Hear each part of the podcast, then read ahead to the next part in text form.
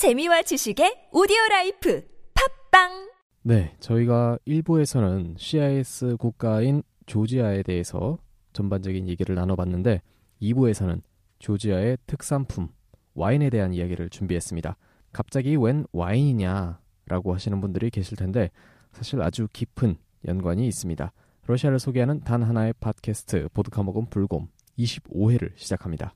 저희 팟캐스트는 모바일에서 어플리케이션 팟빵을 다운받아 러시아를 검색하시면 됩니다. 별점과 댓글 그리고 구독 신청을 눌러주시면 감사하겠습니다. 아이폰 사용자께서는 아이튠즈에서 바로 들으실 수 있습니다. 자, 저희 정 차장님께서 얼마 전에 조지아로 출장을 다녀오셨죠? 가장 최근에 다녀오신 분으로서 하실 말씀이 뭐 많으실 것 같습니다. 아, 예, 출장을 11월 10일, 10일부터 네. 일주일 정도를 갔다 왔는데 목적은 일단 와인이죠. 와인을 수입하고자 뭐 기존에 수입은 하고 있었지만은 어, 와인의 품질을 이제 한 단계 업그레이드하고 또 어, 와인에 대한 교육을 받고자 아, 조지아를 방문을 하게 됐어요. 아시는 분들은 많이 아시겠지만은 인천에서 출발을 합니다. 9시간 동안 비행기를 타고 모스크바를 갔는데 세르메티보 공항에 내려서 네. 5시간 대기를 했죠. 거기서 또 3시간을 타고 트빌리시 국제공항에 내리게 돼서 트빌리시가 조지아의 수도죠. 네, 맞습니다. 트빌리시가 조지아 수도고요. 일단은 트빌리시에서 1박을 하고 카헤티 지역으로 저희로 따지면은 한 강원도라고 그래야 될까요? 뭐 이제 포도로 굉장히 많이 나는 카헤티 지역을 가는데 2시간 정도를 차량으로 이동을 했어요. 네. 이제 말씀을 드리자면 포도 밭이 얼마나 많냐 하면은 트빌리시 벗어나기 시작해서 10분 동안 포도밭만 보여요. 어, 집이 한 10채 정도 보이고 30분 정도 지나면 또 집이 한 10채 정도 보이고 포도밭만 보이고 네. 그 과정을 거의 2시간 동안 했어요. 아, 지난번 보드카 특집 방송에서도 조지아 와인을 말씀을 하셨잖아요. 조지아 와인을 우리가 상식적으로 알아야 될 이유가 있다면 어떤 이유가 있을까요? 일단 조지아라고 하면은 와인에 대한 이분들의 자부심이 대단하세요. 그리고 와인의 고향이라 불리기도 하고요. 와인의 어. 고향 또는 요람 원조 네. 어떤 형태로든 불리기도 하고요. 8천년 전부터 와인을 만들었다는 증거가 조금 조금씩 나오고 있어요. 트빌리시에 어, 어머니 상 같은 게 있어요. 네네. 어, 그한 손에는 칼을 들고 있고 한 손에는 와인잔을 들고 있어요.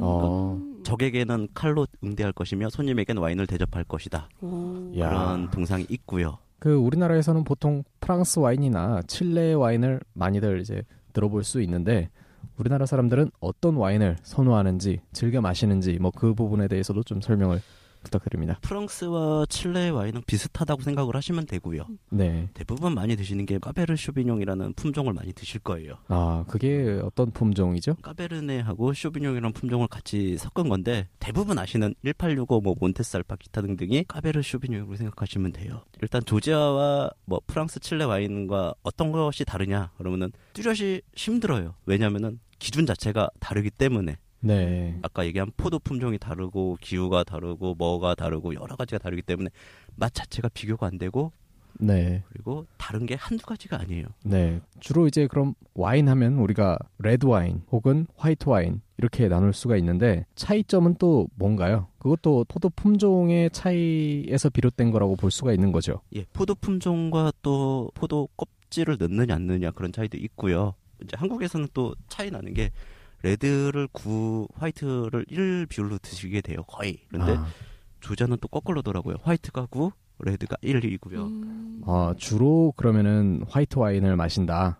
우리나라에서 레드 와인을 선호하는 특별한 이유가 있을까요? 와인 색깔과 음식 색깔이 거의 매치가 되는 빨간 와인은 빨간 음식 같은 거. 아, 그러니까 하얀 와인은 하얀 음식 같은 거. 아 그런 게 또 이제 매칭이 돼야 되는 부분이 있나 보네요. 잘 어울린다 생각을 하는 거죠. 아, 그럼 가격적인 면에서는 색깔에 따라 가격이 다르다 이렇게 말할 수는 없는 거겠네요. 아시는 분들도 많으실 거예요. 고혈압 이신 네. 분들은 화이트를 드시는 게 좋고 아, 그런 게또 있나 보네요. 저혈압이신 분들은 레드 와인을 드시는 게 좋다고 그쪽 교수가 얘기를 해주더라고요. 아, 그 프랑스 와인만 해도 이름이 상당히 다양한 걸로 알고 있는데 그게 어떤 지역 이름을 따서 와인 이름을 붙인다고 볼 수가 있는 건가요? 라벨에 보시면은 굉장히 네. 그 여러 가지가 써 있어요. 거기에 보시면은 포도 품종, 생산 지역, 와이너리 이름, 와인명, 숙성 연도 같은 게 있는데 네, 네. 프랑스 와인을 읽는 건 굉장히 복잡해요. 대부분 지역을 표기를 하게 되긴 해요. 조지아 와인 같은 경우는 지금 수입하고 있는 것 중에 재밌는 것이 몇 개가 있는데요. 피루스만이 그때 일전에도 한번 말씀드렸는데 조지아의 화가 이름이에요. 네. 호텔에 그림이 다 그려져 있고 백만송이 네. 장미의 주인공이기도 하고요. 네. 어, 근데 유일하게 사람 이름을 갖다 썼어요. 어, 어. 와인 이름을 예, 와인 이름을. 음, 르카치텔리나 사페라비 같은 경우는 그 포도의 품종이에요. 르카치텔리는 화이트 와인인데 제일 즐겨 마시는 화이트 와인 중에 하나고 사페라비 같은 경우는 빨간색인데 염료, 즉 그 옷을 염색할 때 쓰기도 해요. 그리고 어. 대표적인 품종이기도 하고요. 음, 그리고 알라베르디나 알라자니 벨리, 킨즈마라울리 같은 경우는 지역명을 표기를 하고 있어요. 킨즈마라울리 같은 경우는 제가 교육 받을 때 교수가 하는 말이 킨즈마라울리라는 지역이 있는데 거기서 50cm만 벗어나도 킨즈마라울리를 이름 붙일 수가 없다. 어. 그 지역명에서. 길거리의 화가였습니다. 피로스마니가 뭐 음. 피카소에 영향을 줬다 뭐 그런 얘기까지 있는데 프랑스의 발레리나를 사랑을 했는데 있는 돈 없는 돈을 다 모아서 장미꽃을 깔았는데 프랑스 발레리나가 뻥 차고 가버렸다 그런 소리가 있고요. 네. 피로스마니에 대한 거는 굉장합니다. 이 사람들은 음. 박물관도 따로 있고 아까 말씀드린 것처럼 호텔에 그림이 한 점씩은 꼭 걸려 있고요. 네. 음. 그리고 이 사람이 또 와인을 좋아했었는지 그림에 포도나 와인이나 술 마시는 장면은 꼭 있어요. 피로스마니의 스토리를 아는 사람이 노래를 만든 게 백만송이 장미라는 네, 거죠. 맞습니다. 그렇군요. 음. 저 우리나라 백만송이 장미 가사는 완전히 좀 약간 판타지스러운 느낌을 주는데. 아 그런가요? 예, 근데 우리나라 말로는 안 들어봐가지고. 우리나라 말은 러시아 본토 가사랑 좀 다르더라고요. 아. 근데 러시아 본토 가사 해석을 보면은 여러분들이 그 피로스 마니의 그 이야기 줄거리를 좀 느끼실 수 있을 거라고 생각합니다. 그렇군요. 그러면은 와인을 제조하는 방식은 프랑스나 칠레나 그루지아나 다 비슷하다고 할 수 있을까요?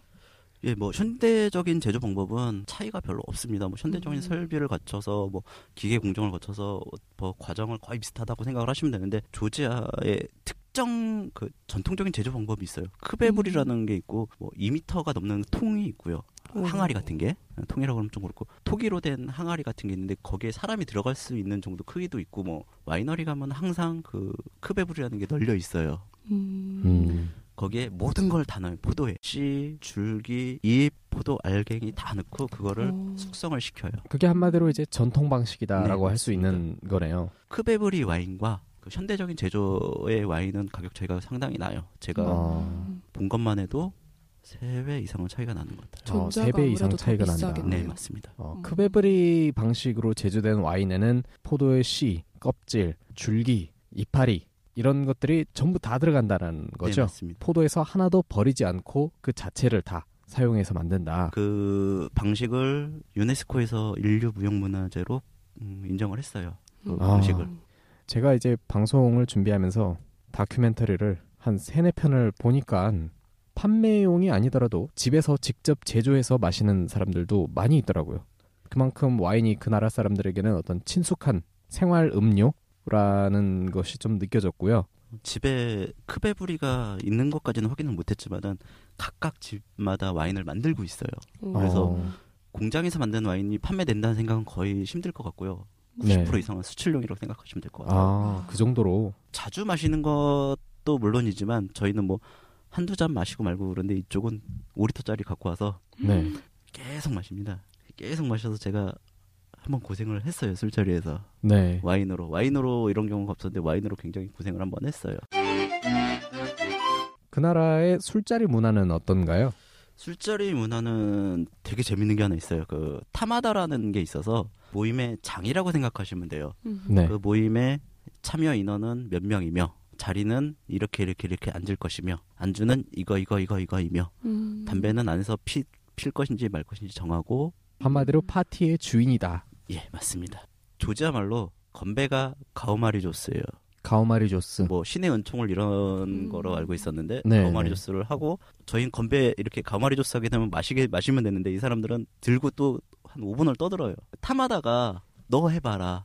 넌 네. 저 멀리 한국에 샀으니까 해봐라. 그때 알라베르디란 얘기를 하더라고요. 음. 너한테 토스를 하겠다. 너한테 넘기겠다. 네가 건배사를 한번 해봐라. 어. 음. 그래서 알라베르디는 자 미스터 정 알라베르디 그러면 네가 일어나서 건배사를 해라. 그런 문화를 중요시하는 것 같아요. 러시아도 그렇고 러시아 친구들도 어릴 때부터 어른들이 권주사 하는 거를 봐왔기 때문에 음. 대학교 들어가서 권주사 시키면은 정말 잘하더라고요. 그래서 어, 한국 분들이 러시아권이나 CIS권에 놀러를 가신다거나 출장을 가신다거나 유학을 가신다면은 그런 건주사 정도는 몇 개 머릿속에 갖고 이제 가시면은 많은 도움이 되지 않을까 싶습니다.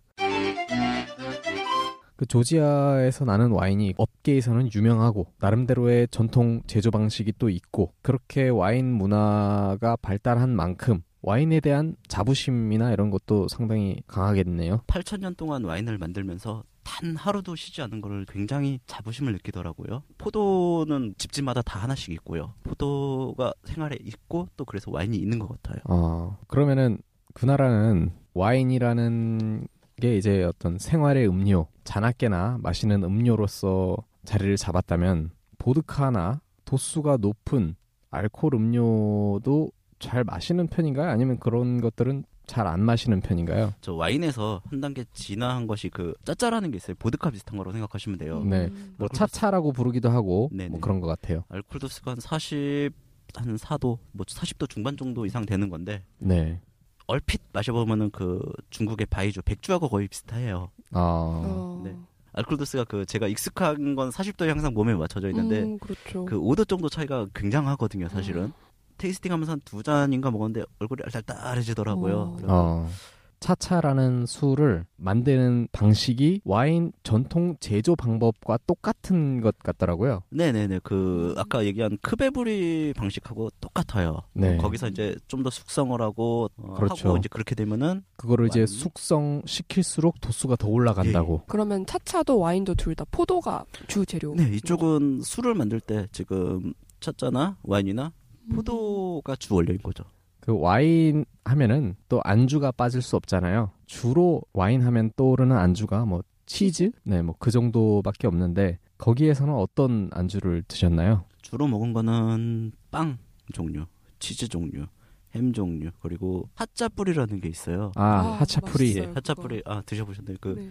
그빵 만드는 공정도 제가 직접 봤거든요. 그 우와. 들어가서 이분들이 좀 재밌어요. 그래고 사진을 밖에서 찍고 있으니까 들어와라. 그랬더니 음. 제가 이제 단어를 몇개 모르니까 하자 뿌리냐 그랬더니 아니다. 이것은 뿌리다. 아, 뿌리가 빵이에요. 아. 하자는 쉽게 얘기하면 뭘 섞은 게 하자인 거예요. 하자 뿌리가 빵과 뭘 섞은 게 하자 뿌리인 아, 거예요. 팥빵 뭐 이런 예, 거군요. 그렇죠. 쉽게 얘기하면 치즈빵, 아. 그렇게 되는 거죠. 그렇죠. 시크메를리 이름도 힘들어요. 우리나라 표현으로 소금닭 같은 건데 뭐 이렇게 백숙은 아니고 좀 달라요. 그런 것도 먹고 흰깔리 만두 같은 것도 있어요. 보니까 돼지고기를 상당히 많이 먹더라고요. 어, 이쪽은 뭐 아시는 분은 아시겠지만 이슬람 문화권이 아니어서 고기에 대해서는 그렇게 뭐 돼지고기다 소고기다 뭔 고기다 가리지는 않으시고 네. 음. 삶아서 나와서 소금에 찍어 먹거나 아까 말씀하신 것처럼 양념에 버무린 것도 좀 몇 개 나왔어요. 네. 어. 그 스탈린도 와인을 상당히 많이 즐겨 마셨다고 그런 얘기가 있어요. 예, 스탈린이 뭐 취미 중에 하나가 어, 와인에 맞는 음식 찾기라고 아. 들었어요. 어. 스탈린이 즐겨 마신 것 중에 하나 와인 이름이 그 발음으로 크반치카라라는 와인이래요. 그 판치. 네. 네, 굉장히 비싸요. 제가 먹어봤는데 맛은 어떻던가요? 맛있죠. 일단 비싸니까. 아, 그리고 아까 얘기한 대로 달고 굉장히 맛있더라고요. 음, 와인은 단편적인 맛이 아니에요. 쉽게 말씀드리면 입체가 입체적인 맛이라고 해야 될까요? 오묘하다. 저는 오묘하다는 표현이 더 많이 나올수록 비싼 와인이라고 생각을 해요. 저 개인적으로는. 음. 그러면은 차장님 회사에서도 조만간 그 와인을 수입을 하게 되시는 거네요. 예, 유감스럽게 이번 컨테이너는 아니고 네. 다음 컨테이너는 반드시 들어올 겁니다. 아, 그러면은 저희가 뭐 또 내년에 시음회 같은 거를 해보면은 좋지 않을까. 음. 그래서 청취자분들을 좀 모시고 조지아 와인을 맛볼 수 있는 그런 시음회를 한번 가지면 좋지 않을까 뭐 그런 생각도 음. 듭니다.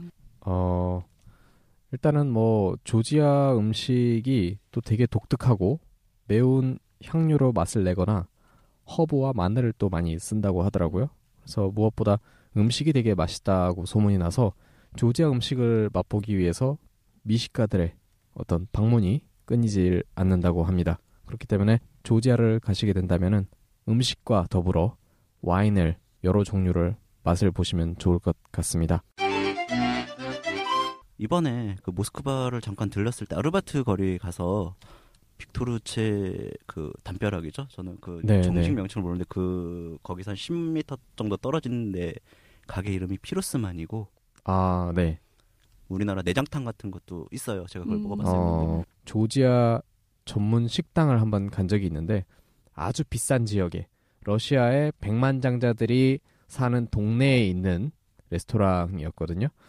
가니까 레스토랑에서 나오니까 맞은편에 이제 담벼락이 이렇게 있더라고요. 이건 누구 집이냐 하니까 푸틴 대통령 경호실장의 집이다. 정말 비싼 음식만큼 또 맛있기로 유명한 음식인 만큼 비싼 동네에도 빠지지 않고 들어가 있구나. 음. 네. 어쨌거나 조지아에 대한 전반적인 이야기도 하고 조지아의 특산품 와인에 대한 이야기도 저희가 해볼 수 있어서 좋았던 것 같습니다. 조지아 와인 시음회를 한번 추진해 보도록 하겠습니다. 저희가 준비한 소식은 여기까지입니다. 즐거운 주말 되시고요. 저희는 다음 주 올해 마지막 방송으로 다시 인사드리겠습니다. 감사합니다.